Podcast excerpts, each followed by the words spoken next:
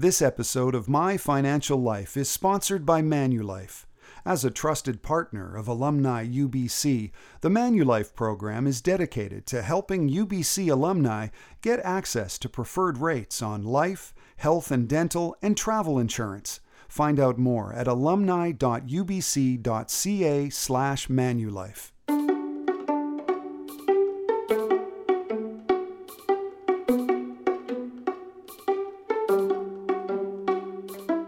From Alumni UBC, this is My Financial Life, a podcast mini series about personal finance.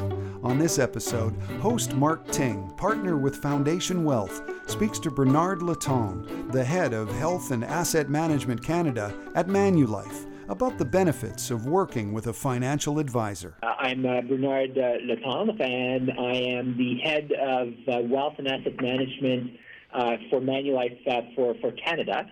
So I run all of our wealth uh, and asset management businesses here, which include um, uh, retail, pension, institutional, and advisory. Oh, cool.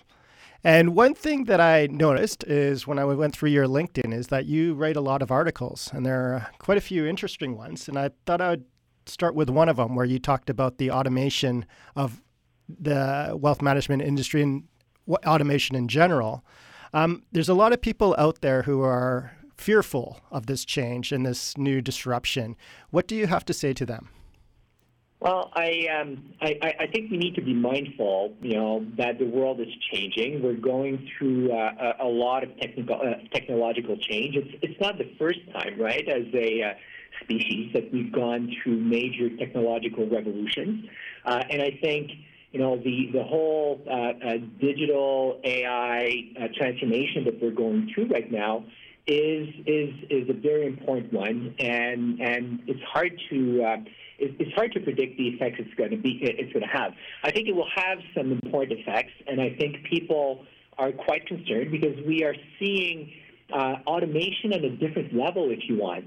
Like if you go back to automation in the um, uh, industrial space, basically, you know, you were talking about physical robots that were taking over some physical jobs.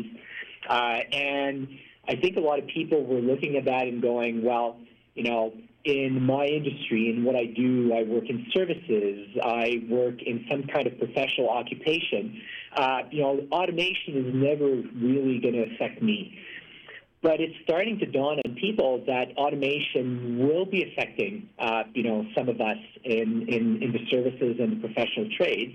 Uh, and uh, AI uh, is a bit the, the incarnation of that. Um, you know, an example that you know you mentioned uh, you know that LinkedIn uh, LinkedIn article recently. Well, one of the examples I use in that article is the fact that you now have algorithms that are better than human doctors at spotting tumors, uh, you know, cancerous tumors. Um, and, and, and that's interesting, and it's a bit unsettling because, frankly, you know, we think of doctors and especially specialists as, be, as being some of the most, you know, celebrated professionals in our society. And, and here come, you know, the algorithms, and they do something better than, you know, those professionals. So it's, it's unsettling. So it's definitely something that is happening. Uh, it's happening in law. It's happening in medicine. I think it's happening across many industries, and we need to be mindful of it. But I think in some respects, we as humans can immunize, uh, you know, to a point uh, against those impacts. Uh, and, and that is by focusing, I think, on what makes us really unique as humans. Right? What are our unique capabilities and unique contributions um, and I mean, we, we could talk a lot about that, but to me, that is really about focusing on our unique humanity uh, as opposed to you know what machines can easily take over.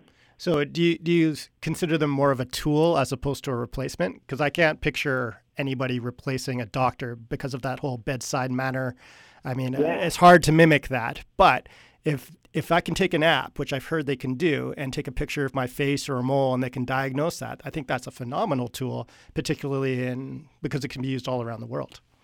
Well, I, I, agree with you, and I'll, I'll, use an example that I've you know I've, I've used previously from my own industry. So you know in the financial services industry, Um, you know, it's interesting. You, you, you have financial advise, uh, uh, advisors, and we know that they, they, they offer good advice and it makes a difference for people. Now, more and more, you are seeing automation of some components in the value chain. There are things that algorithms can do more effectively uh, than a human uh, can. Now, that's not a bad thing. It's actually quite good and powerful. But I still believe that there's going to be human advisors because when it comes to the most important decisions in their lives, I think people will still want to deal with a human. And what I mean by that is that you know, the, the value, let's say, of an advisor is not specifically about creating a portfolio and rebalancing and doing trades and all that. But the, the greatest value that they add is things like, you know, having a conversation with the client about, you know, savings habits.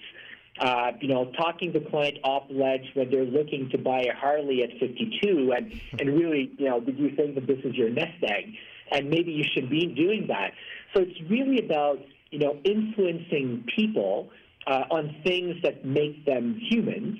Uh, and and I think that humans will be better at doing that than machines. But more importantly, I think when it comes to these decisions, people will want to do, deal with other humans on that.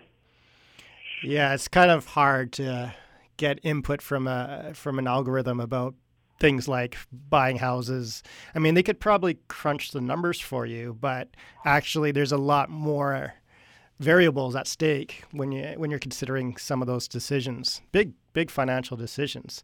Um, how how does Manulife have you embraced this new technology, or how how do you use it, or how do you get your advisors to use these these algorithms or AI in their day to day operations?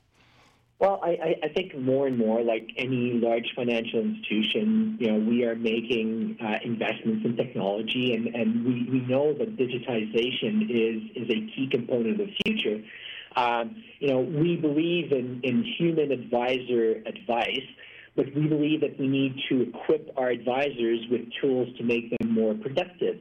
So, for instance, you know, something like uh, I don't know, uh, doing a change of address. Like there was a time where if you wanted to change your address, you had to physically pick up the phone and call someone. You know, the days now are here where, you know, you can self-serve on things of that nature and it's just more efficient. And it's not something that differentiates you, right? Like, um, you know, you're not getting a huge amount of value from changing your address. You just want it to be fast and efficient. So I, I, I think the way we're looking at these things is at the end of the day, like, you know, if, if you believe that, you know, your, your uh, professional is somebody who is, uh, you know, uh, a valuable uh, uh, resource who has an important job to do, you want to free that person up to focus on what is most important in, in their job. So back to the example I think earlier about the uh, the doctor and, and, and you were mentioning you know a map that allows you to diagnose something more you know effectively, faster and better. Uh, but you still want to have a human doctor because at the end of the day, that you know uh, that support that the doctor gives, you know that ongoing communication, uh, uh, uh you know the actual treatment all of those things, you know, if, if you can do the diagnostic much faster and then move on to the higher value type of, of activities, I think that is a good thing. So that's the way we're looking at it. Like we're essentially looking uh, not to replace people, but to uh, unleash them uh, from low value type of activities so that they can focus on what really makes a difference for people. So we we hear that there's a, an uptick in options for people who want to invest their money. And uh, one of the sort of trends in the last couple of years is robo advisors offering sort of a low cost, uh, all in one type of a solution. How, how do those robo advisors sort of fit into uh, the industry? Is there a place or is it too much on the robo algorithm side, not enough on the human side? Well, listen, I, I, I, believe in, in, in free competition and open markets. So I, I welcome new entrants to the industry. I think that is, uh, you know, uh, innovation in action, and, and that's good. We all we all benefit from that. And what you've seen is that some of that innovation then uh, makes its way into you know the business processes of the incumbents, right? So some organizations have been around for a long time, and because of disruption from new entrants, they have to up their game. They have to get better at whatever they do. So, so th- that is good. So, you know, specifically around robo advisors, I think robo advisors have a place. I think that they do something that is good and useful for a given population, uh, and I think that. Um, you know, there's still going to be a, a need for human advice and for, uh, you know, people coaching people on matters of financial wellness. Um, and, and for that, I think that, you know, human advice is going to be better than, than robo advice. So if, it, it's really about, you know, getting the service that, uh, you know, meets the need that you have as a consumer. So if as a consumer, uh, what you need is a, uh, you know, a, a portfolio uh, that, you know, is tailored to a specific risk profile. Your situation is not very complicated. You're looking for investments, uh, but without the advice or with what I would call lighter advice, then I think that could meet your need. But I mean, I started my career as a financial advisor a long time ago, and what I find interesting is that you know some people say, well, you know, um, it's it's different from what it was. I, I don't know to what extent it's different because you know when I was 25, I had no money. I didn't really have a need for an advisor. And as your situation evolves and becomes more complex, and you have, you know, you, you feel a need for for help and support around that, well, you may no longer feel comfortable doing it on your own or doing it with an algorithm. So to me, you know, I see all of these services on a continuum. Uh, and at one end of that continuum, you'll have do yourself type, do it yourself type of options. At the other end of the continuum, you're going to have high touch, you know, uh, uh, services with heavy human involvement, and and a whole continuum in between.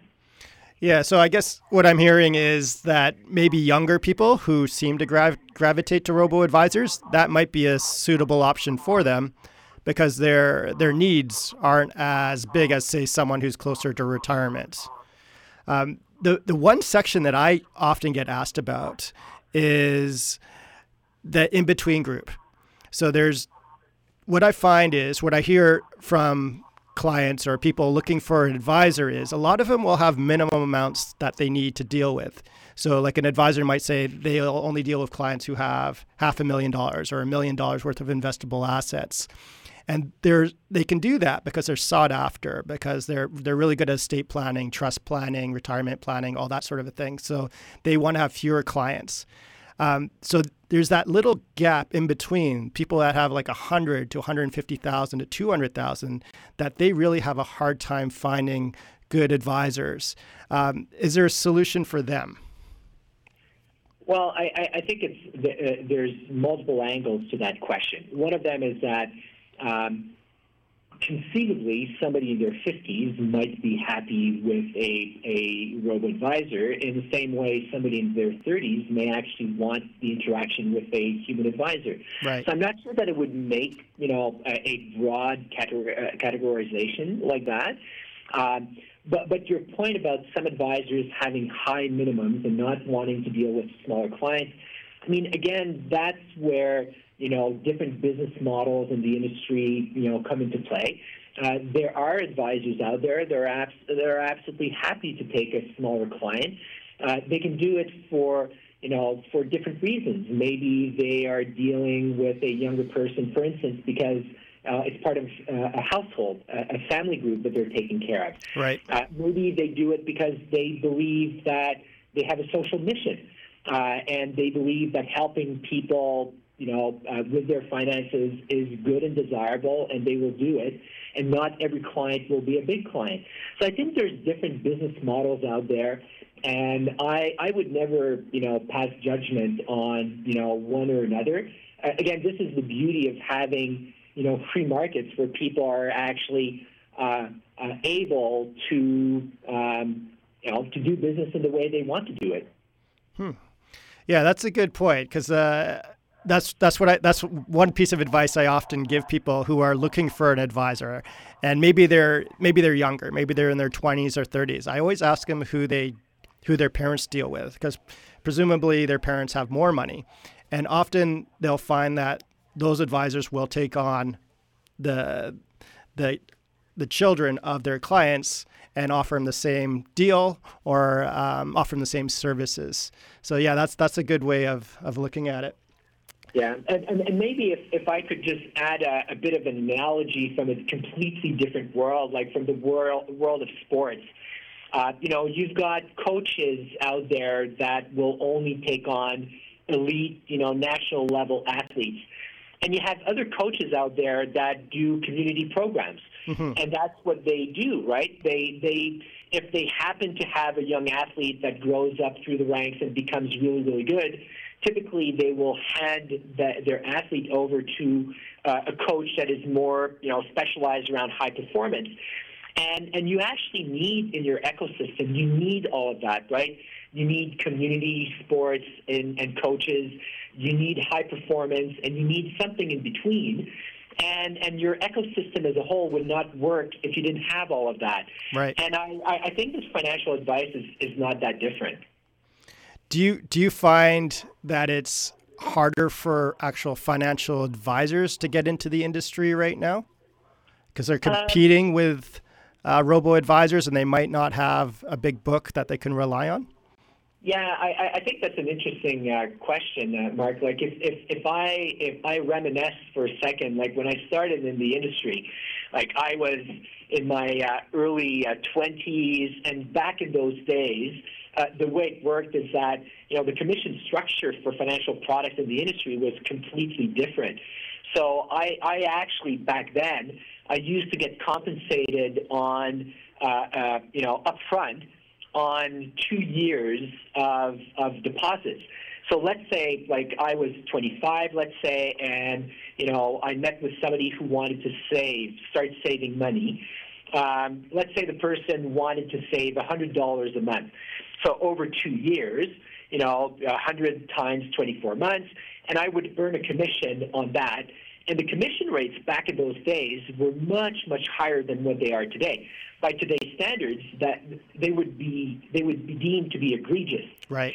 Now, what's interesting is that that business model back then um, actually created an incentive for me as a young advisor out of university to get on the subway because I didn't have a car back then and, and travel halfway across the city uh, to give advice to a young client who had no money. Mm-hmm. And, and, and our interests were aligned. And, and again, by today's standards, people would say, well, the commissions were way too high. Uh, it's, it's, it's, it's egregious.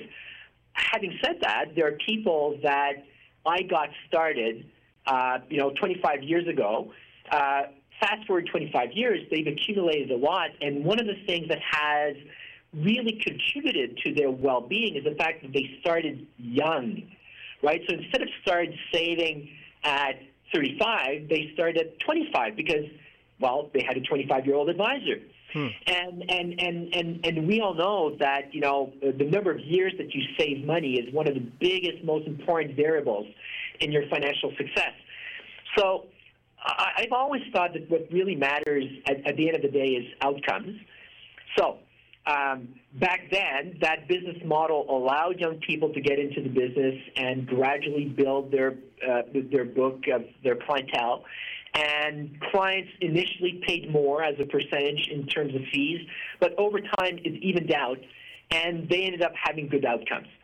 Nowadays, with all the changes in the industry, I think it's much harder for a young person to get into the industry on their own. So what's happened? Well, you, you know this. What we've seen is more people, you know, joining exact, existing practices, right? right? So they will join a practice as an associate advisor, uh, a junior to somebody else, or they will join a big financial institution in a salaried role. Mm-hmm. Now, is it better? Or is it worse?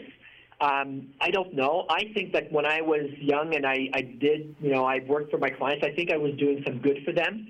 And I'm still proud of what I did for them. But that way of getting into the industry nowadays is no longer available, I think. Hmm. So it, it does seem a bit of a challenge.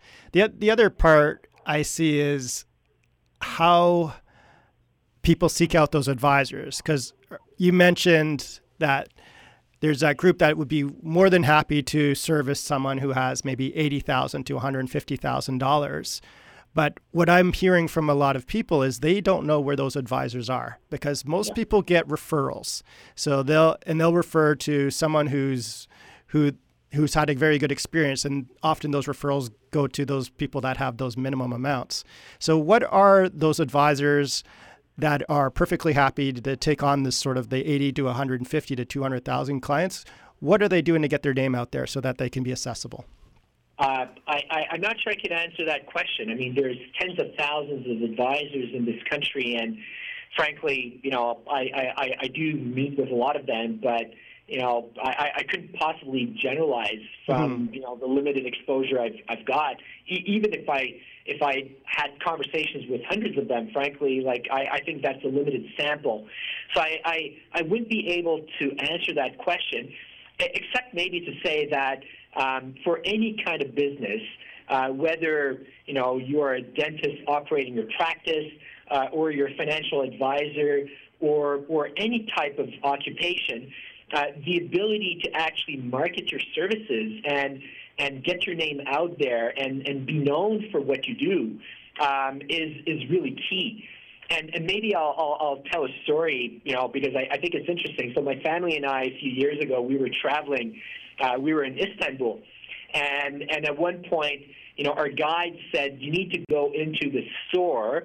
Uh, you know, they have beautiful carpets. So my wife and I said, hey, we don't really want to go in there, and and uh, you know we got convinced. So we go in and, and we're we're drinking our our I think it's apple tea that they served us, you know, because we're tourists. And I, I told the store owner at one point, I said, well, don't go through too much trouble uh, uh, un- unrolling your carpets for us because, to be really honest, like we, we don't have any intention of buying anything. Mm-hmm. And the owner said this. He said, "Well, if I never show my carpets, I know with absolutely cer- absolute certainty that nobody will ever buy them. Right. My job is to actually show my carpets, and once in a while, somebody will actually want to buy one." Mm-hmm. And lo and behold, my wife and I walked out of there with a carpet, which we had shipped back to Canada. But but but it's interesting. I mean, it, it is important if you have a good and valuable service, and you believe that what you do is actually good, right? It, it makes a difference. Uh, you should be proud about marketing your services and putting yourself out there, because frankly, if you don't, nobody else will do it for you.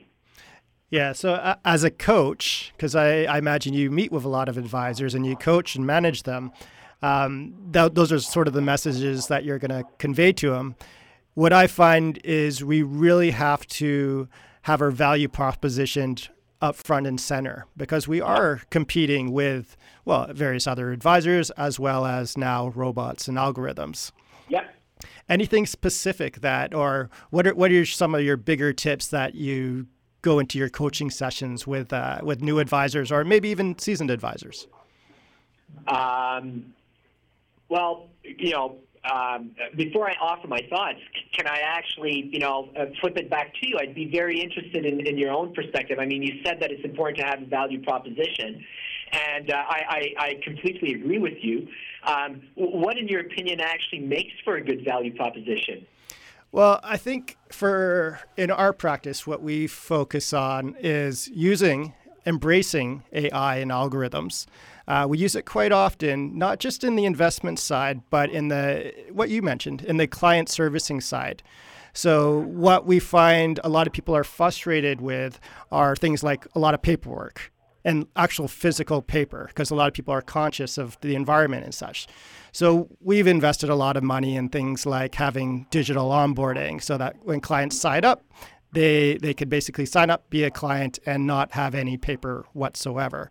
Yeah. Uh, other things are looking at economy of scales. Uh, we we pool we have pool funds, so we try to get institutional pricing, which tends to have uh, it's much cheaper with better services because it's again back to your point of saying we're focused on what we're good at, which is more of the the advice piece. So we talk about wills, um, trust when it's appropriate, uh, tax planning, and all a bunch of things. We talk about almost anything that does deals with finances or family life in general, whether yeah. someone's getting married, uh, getting divorced, buying a car. We're, we're open to all those types of conversations. So, what it does is uh, we get an, we get a bond with the clients. We get a bond with their family, so we'll take on smaller clients as well. And uh, people find that that's a value add, and it's transparency. That's what we get a lot. We hear a lot of yeah. people really appreciate the transparency, so we we keep uh, people up to date with what's going on in our industry, what we're worried about, uh, as well as the market stuff. But yeah. what I find is when we meet with clients, we end up spending maybe five to 10 minutes talking about their portfolios or what's going on in the markets. And then uh, the rest of the conversation is more of what's going on in their lives and what they're going through and whether we can offer opinions on various things.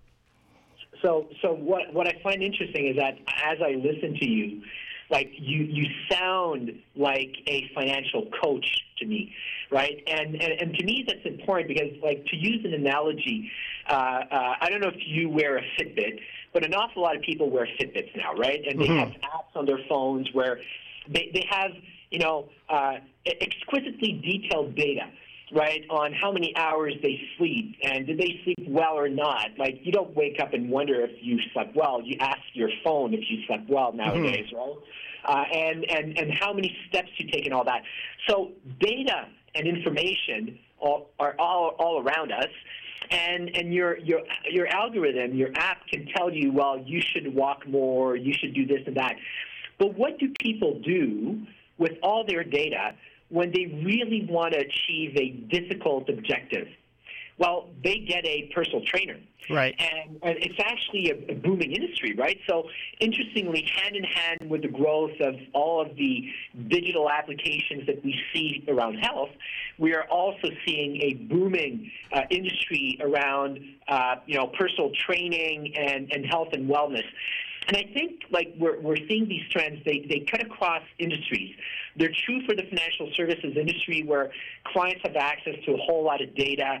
They have apps, they have algorithms, they have robo-advisors, so they have all of that. But many of them, when it comes to really important goals, will want to hire a personal coach. And, and whether it's for your health or your finances or things of that nature, I, I, I just see a lot of commonalities. Yeah, I always use that analogy as well. Like the, the parallels between fitness and financial health are, are very similar. You know, delayed gratification, certain amount of sacrifice in order to meet those ultimate goals. And uh, teaching those at, I find at a, at a young age is very important. I mean, it's, it's never too late, but uh, I, I, I like teaching this sort of thing. I go into high schools and I teach these lessons, hoping that you know these habits get formed quite early when when the mistakes aren't all that punitive. Let's say we're talking about credit cards. If someone is going to college and, or university and they get their first credit card with a $500 limit, and you make all the mistakes and you blow your $500 limit, well, that's not a too big of a hole that you have to dig yourself out of. But fast forward 10 years, that limit could be 20, 15, $25,000, and that's uh, much harder, much harder to deal with, and it sets you back and really affects the outcomes of your future goals. Yeah. So, on, on, that, just to riff off your comment there, something interesting. I, I, wrote an article about this some time ago, and, and it got quite a lot of reactions. Like in our family, you know, our, our kids are older now; they're all adults, you know. And um, uh, but when they were growing up, my my wife and I deliberately uh, uh, would have very open financial conversations in their presence, uh, where our kids actually knew how much you know we earned as a family and how much we spent. And and all of these things we kept very transparent. And and for for many many years like the picture wasn't that rosy right? So the conversations were not all uh, that you know encouraging at times. But we wanted to have these very open conversations with our children because a number of things. First of all, money is, is still quite taboo, right? Mm-hmm. Uh, a lot of people don't want to talk about money. Uh, it's a problem between generations, you know, uh, when it comes to matters like, you know, you know, who's going to inherit the money, for instance, you know, estate planning and whatnot.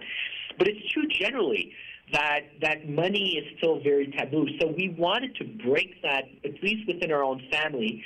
And and when the children were young enough, I think, um, you know, that um, what they heard could influence and shape their perceptions to money. And and you know, we did a number of things, but one of them was to you know keep it transparent. Mm-hmm. Yeah, I I won't say I'm as transparent as you are, but I do talk quite a bit about money with my children. So they're 14 and 12 right now, and I keep them accountable because uh, last summer we I bought a pretty nice bike. I usually don't buy really nice things for my kids because they're growing and they grow out of them really quick. But I bought him a pretty nice bike because I wanted to go biking in the trails at Whistler with him. And I told him, look, I'm going to buy you this bike. Um, take care of it.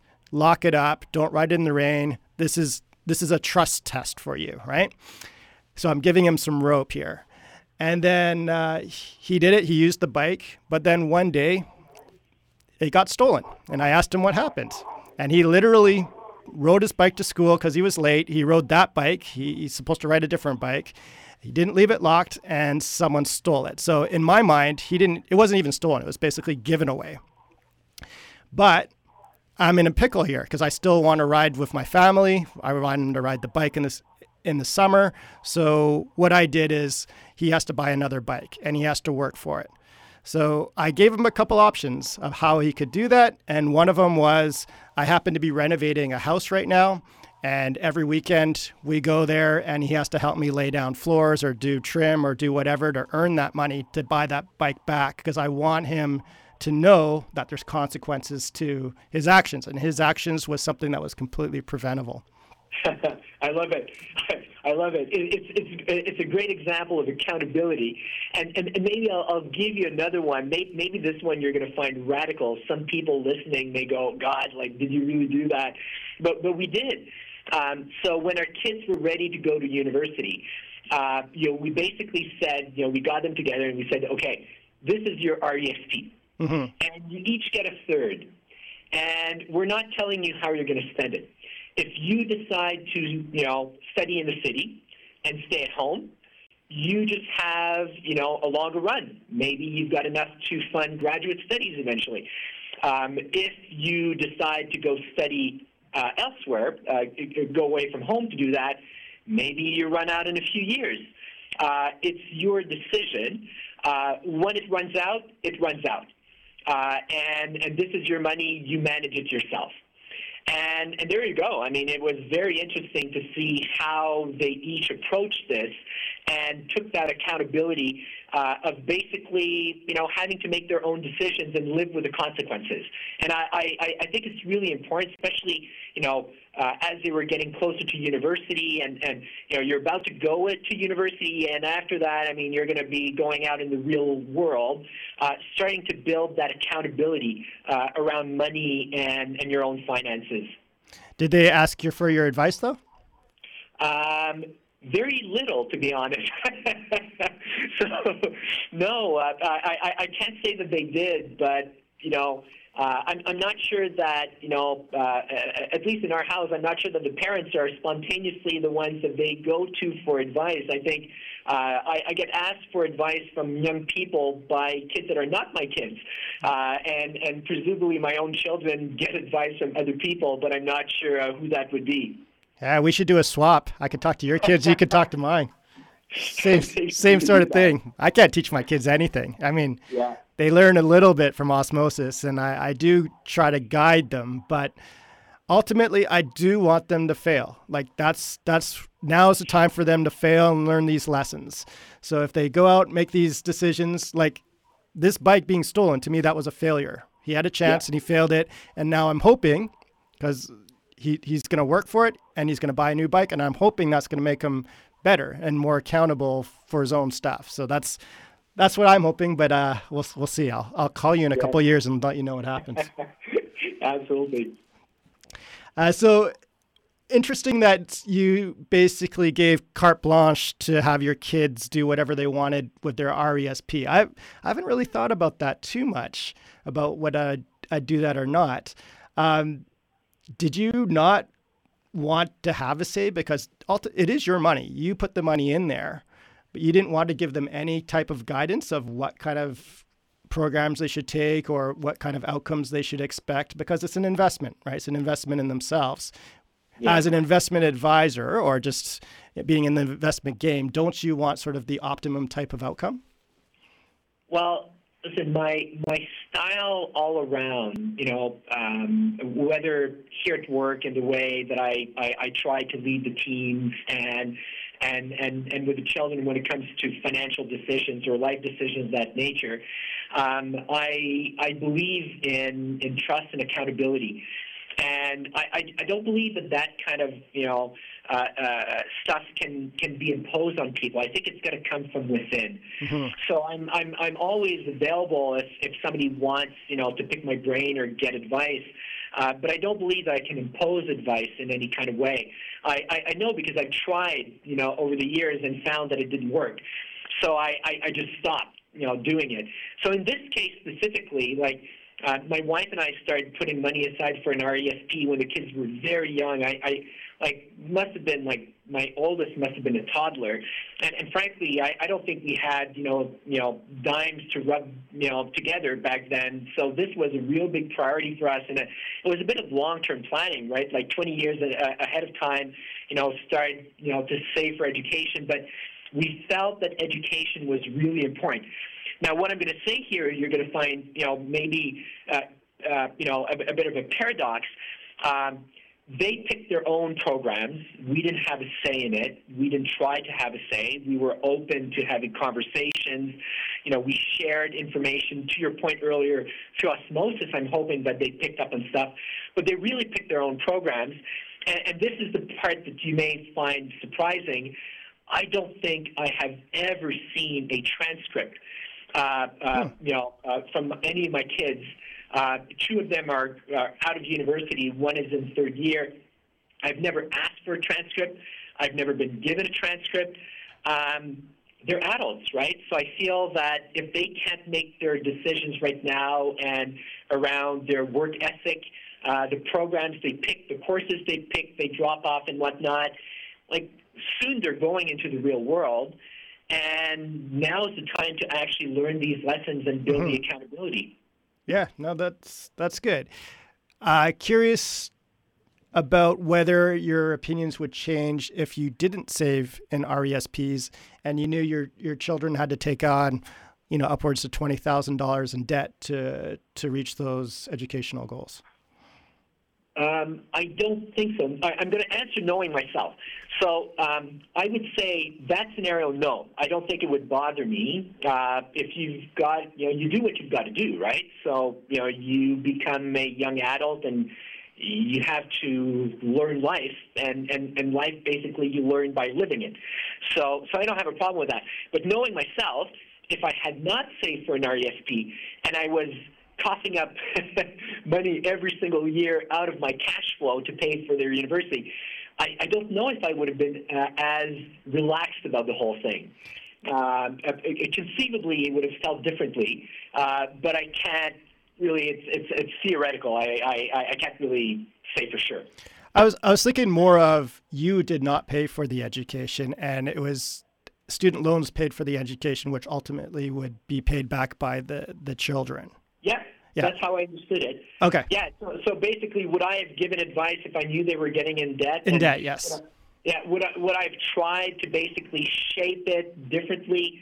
Uh, I don't think so. Hmm. But but again, like my my own view is that you know university programs they come in all flavors, uh, and you know some people out there will say you must take you know a quote unquote you know serious degree like you know do business, finance, law, whatever. Right. Uh, I, I'm actually not from that school.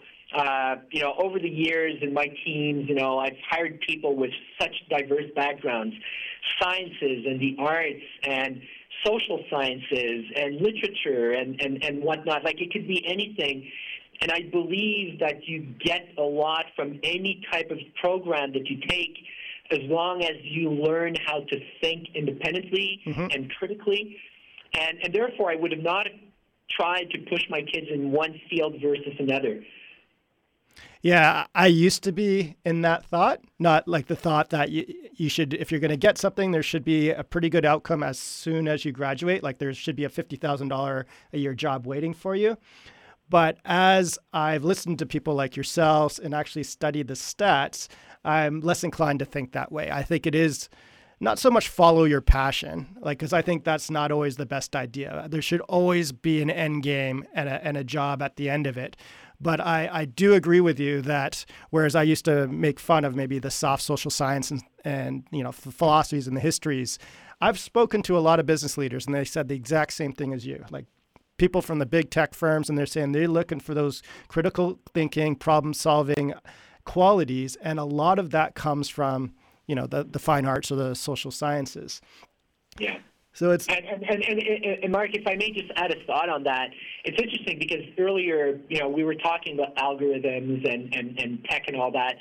And what's interesting is that um, uh, there there are a lot of people out there that are actually working as translators, uh, n- not translating, you know, from French to English or, or, or any other language, but almost like translators and mediators between people who develop technology on one hand, and on the other hand, the customers who are humans. Mm-hmm. And, and that's where you see a lot of people in between that work um, with the technology teams, but they understand the humans uh, very well. Uh, that is their trade, that's their skill. Mm-hmm. Uh, and they act as, tr- uh, as translators or mediators to make sure that the experience that is being created in the digi- digital world is one that will resonate with the humans. And that is actually one spot where, uh, you know, uh, liberal arts graduates, for instance, uh, can find an interesting spot. And, and when we were talking earlier about algorithms and, and people are scared and all that, there are jobs for people that can differentiate uh, and, and they don't have to be tech jobs. Right. Yeah, for sure. And that any new disruption quote unquote disruption, it leads to a whole nother segment of jobs that come along with it. So yes, certain amount will go away, but certain other ones will be created the worry that I often hear is that the low skilled jobs are going away because those are getting replaced by algorithms and robots yeah. and whatnot. And that you do have to work on those soft skills, exactly what you talked about, the empathy and the translation type abilities. And that that's a bit of a worry for people because not everybody can afford to go to education or, or learn those skills. And maybe they can learn it on the job, but it's it's it's maybe it's it's a bit of a, a, space between those two sections from the low skill to the higher skills. I, I, agree, Mike, and, and and that's where we get pulled into bigger, you know, uh, you know, societal questions. Mm-hmm. You know, we are going through a lot of disruption, and and you know, it, it, it, it is you know our responsibility as as society to basically help people um, you know, go through this transition uh, in a way that is productive, mm-hmm. uh, that uh, benefits uh, individuals, but also, let's be honest, the greater good too. Um, and um, um, as opposed to you know uh, letting you know uh, the game play out and just waiting to see where the chips will, will fall. I think we need to be a bit more thoughtful than that. Yeah, and the other thing is, like going back to sort of that debt question, whether it's, it's always worth going into student debt to learn these skills. Uh, I'm I'm I'm debt adverse. Like unless it's a very much appreciating asset, and education could be that for sure. But there's so many options out there that are basically free. Um, edx.com or YouTube. You can learn a lot of these skills for free if you just put in the work at libraries and, and whatnot. So often I, will tell people it's like if you're not sure, if you've graduated, don't really know what you want to do. Often it's a good idea just to get a job, do whatever you did. Uh, for example, you did retail and you figured out how things work. And then when you have a better idea, then that, that's when you want to spend the money so that you can concentrate and your, your motivation's higher. That's what I find for a lot of people. In the meantime, if you don't have any money and you don't want to go into debt, check out all the online free stuff. There's, there's a ton of it out there. Yeah, I, I, agree that there's more and more, you know, free stuff uh, out there. And you know, one of the benefits of a, um, you know, a, a degree from a, a recognized institution is that um, together with the knowledge and skills and, and various competencies that you've developed, uh, you also get a seal of approval. Mm-hmm. It is a, it is a certification process, right? Um, I, I, can't remember ever asking a somebody you know over the years for a transcript during a job interview. I'm, I'm sure it happens, but I I've never asked for one. But knowing that the person has uh, you know graduated from an institution that has standards, right, mm-hmm. uh, is a form of certification. But today, you have more and more options for certification that are offered uh, online, for instance, or through various types of uh, other schemes that are not traditional colleges and universities. And as long as those certifications are um, recognized by the right employers, they are really as valuable as some of the traditional ones. Mm-hmm. Yeah, the I guess the other benefit that I would see about going to a, a formal university or college is there's there's always a social aspect. You're, yeah. you're surrounded with people learning in the same environment. I think that's extremely valuable. And then you make connections. I mean, I'm I'm still in touch with a lot of people from my college days, and it's uh, more years than I'd like to say. But uh, you run into them, and often you end up doing business with them, or you get referrals from them. So that's yeah. there's always there's ultimately, I think education is very key. Uh, I just like it when people are focused on it, and I, when possible, it's not always possible, when possible, try to avoid the debt. Yeah. Well, uh, just one more thing on what you were saying. I agree completely, and I'll add one layer to that. So, just yesterday at dinner, my, my son was telling us about this project they have to do in university, uh, and it's going to be a team of 10 people.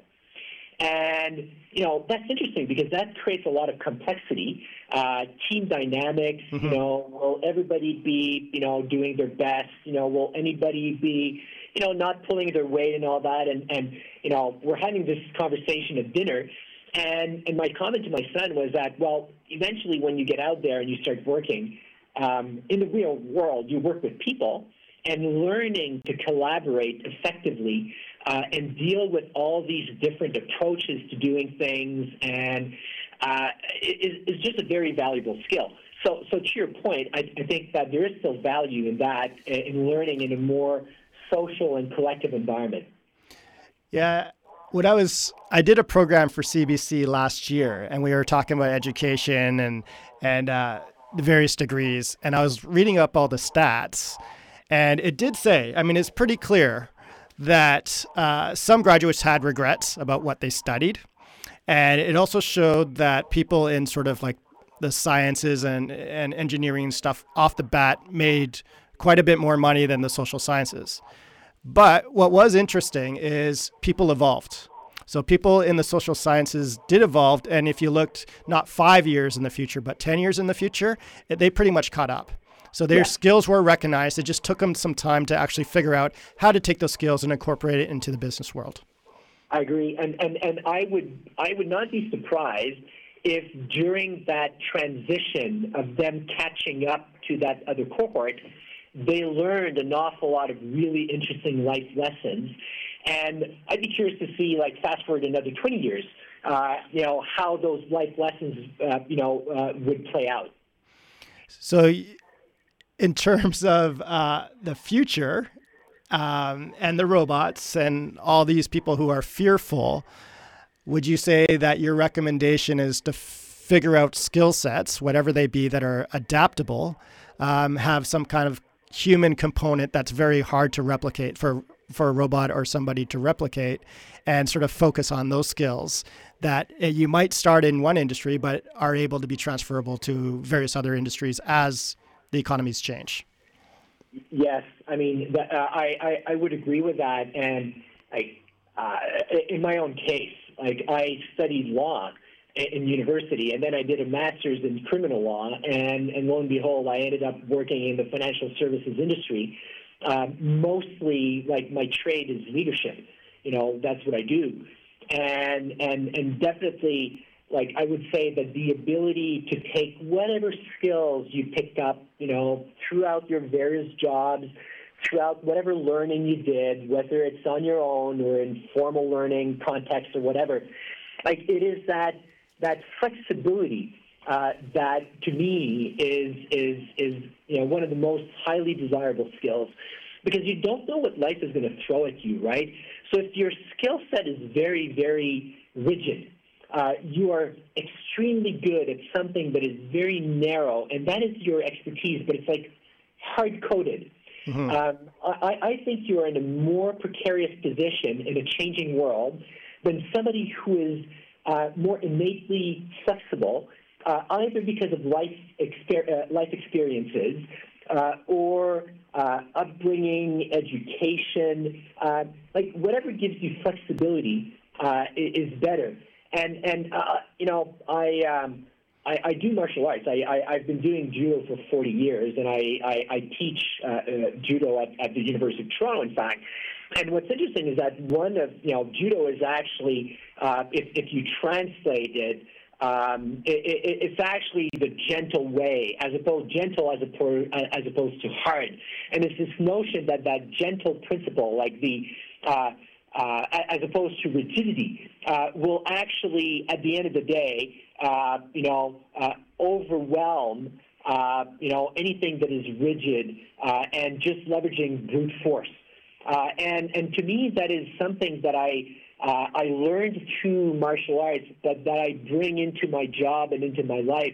So I do believe in this notion of flexibility.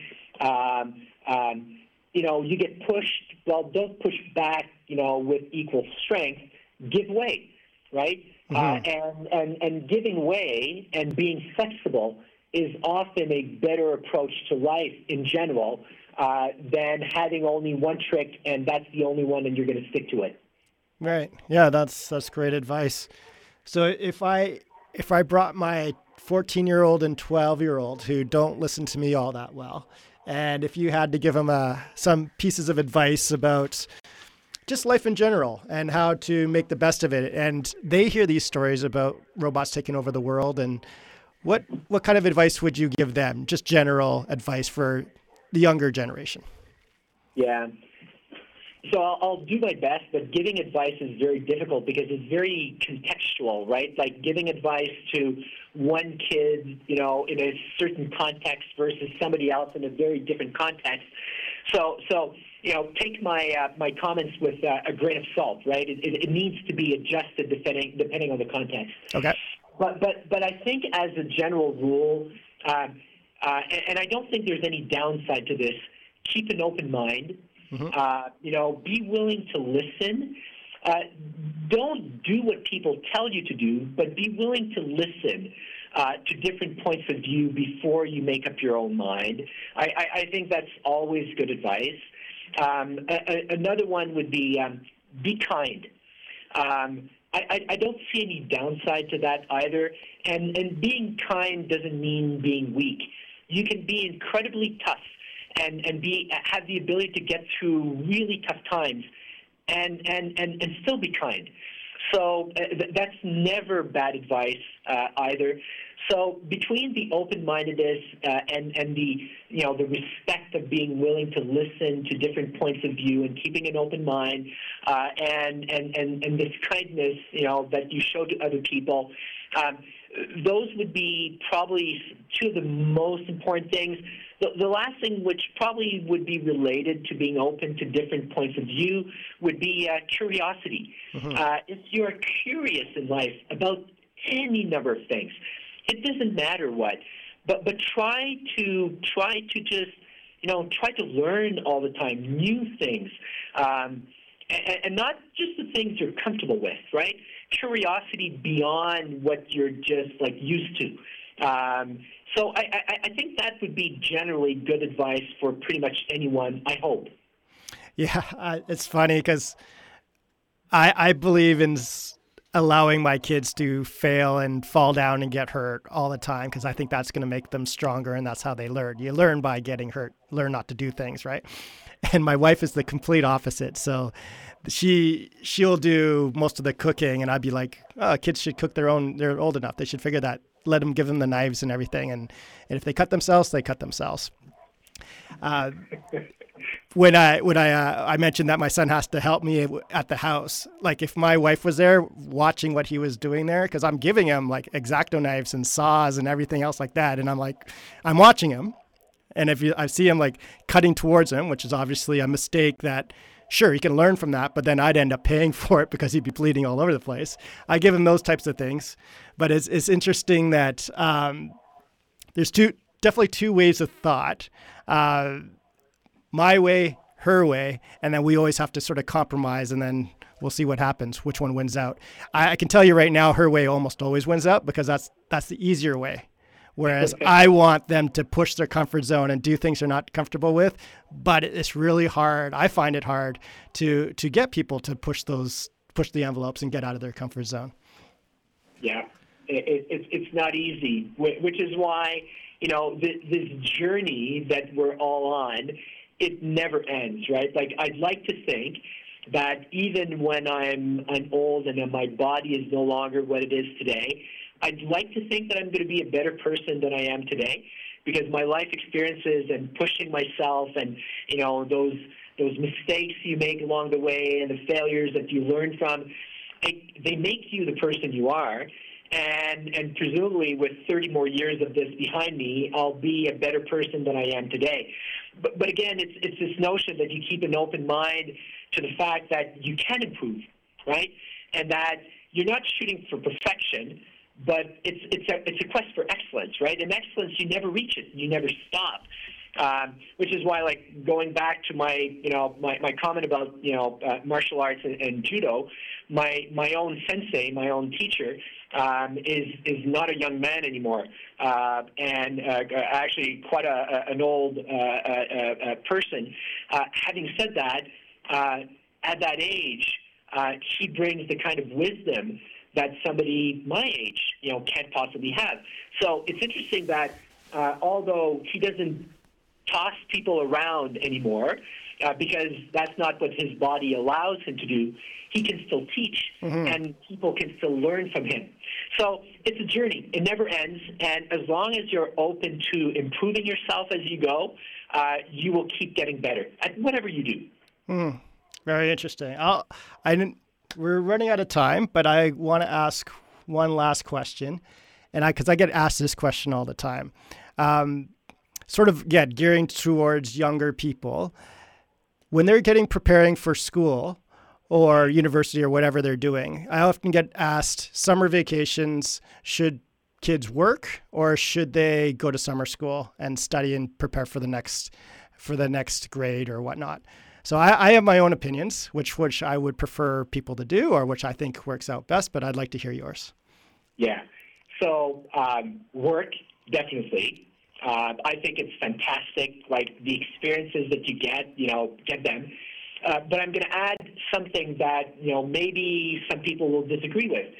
Um, I have never helped my kids, you know, get a job. Mm-hmm. Um, they had to fend for themselves, find their own jobs, um, and when I look at, you know, when I look at, you know, the accomplishments of somebody who was given a job by somebody in the family, or somebody who had to fend for themselves and find a job. I'd rather have a young person who found their own job, even if it's not as prestigious, mm-hmm. even if it's not like it, it's you didn't work in the investment banking arm of a big, big bank, you know, for the last two months. You were sweeping floors uh-huh. at Canada's Wonderland. I'll take that uh, over the more glamorous job. Uh, I think any day of the week. Yeah, that, that's interesting because I work with a lot of family businesses.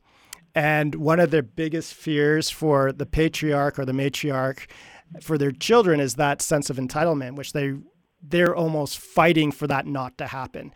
So a lot of the successful family businesses that I that I work with, it starts out that way. All their kids are sweeping sweeping the, the warehouses or doing the most menial job, and they really have to prove themselves before they get put into uh, a management position. So that seems to be a fairly common trait amongst a lot of these families, and ones where there is nepotism involved, they they don't seem to do as well because the those kids didn't really earn their spot, and then they feel that the rest of the staff don't really give them as much respect as opposed to someone who started from the bottom. Exactly. I, am a big believer, by the way, in, in summer jobs. I, th- I think they're phenomenal. It's, it sort of teaches kids uh, another another source of um, boss. I guess you know they're used to teachers, but now they got a boss, and they they learn what they like and what they don't like. They learn a lot about themselves, like the whole thing about time management. And uh, I always tell people who are starting their jobs, you know, arrive early, stay a little bit late, you know, be take take initiative. Don't just sit around and wait for someone to tell you to do something. If you can see something that needs to be done, employers yeah. will look for those qualities like and they'll pay for them. Like maybe not at well, the beginning, but if you continue with those habits, uh, that's exa- those are the exact traits that almost almost all employers are looking for. Well, Mark, my, my, my first ever job, you know, was a summer job, and I was the night janitor in a bookstore. and and listen, I learned a lot. I, I learned, you know, about things I liked and I didn't like. And you know, I had there were only two of us in the store, you know, from 11 p.m. until 6 a.m. And we had a blast. We did a good, great job. Um, I learned that I'd rather do something else, uh, mm-hmm. which was actually a good lesson for me. Like it, it, it, it, it kind of oriented me in, in, in a different way um, it's all good. Yeah, that's great. So thank you very much for your time. Is there, before we go, is there anything I should have asked you that we didn't cover that you'd like to I bring up? so. This was uh, really a great conversation, and I really enjoyed it. Awesome. Me too.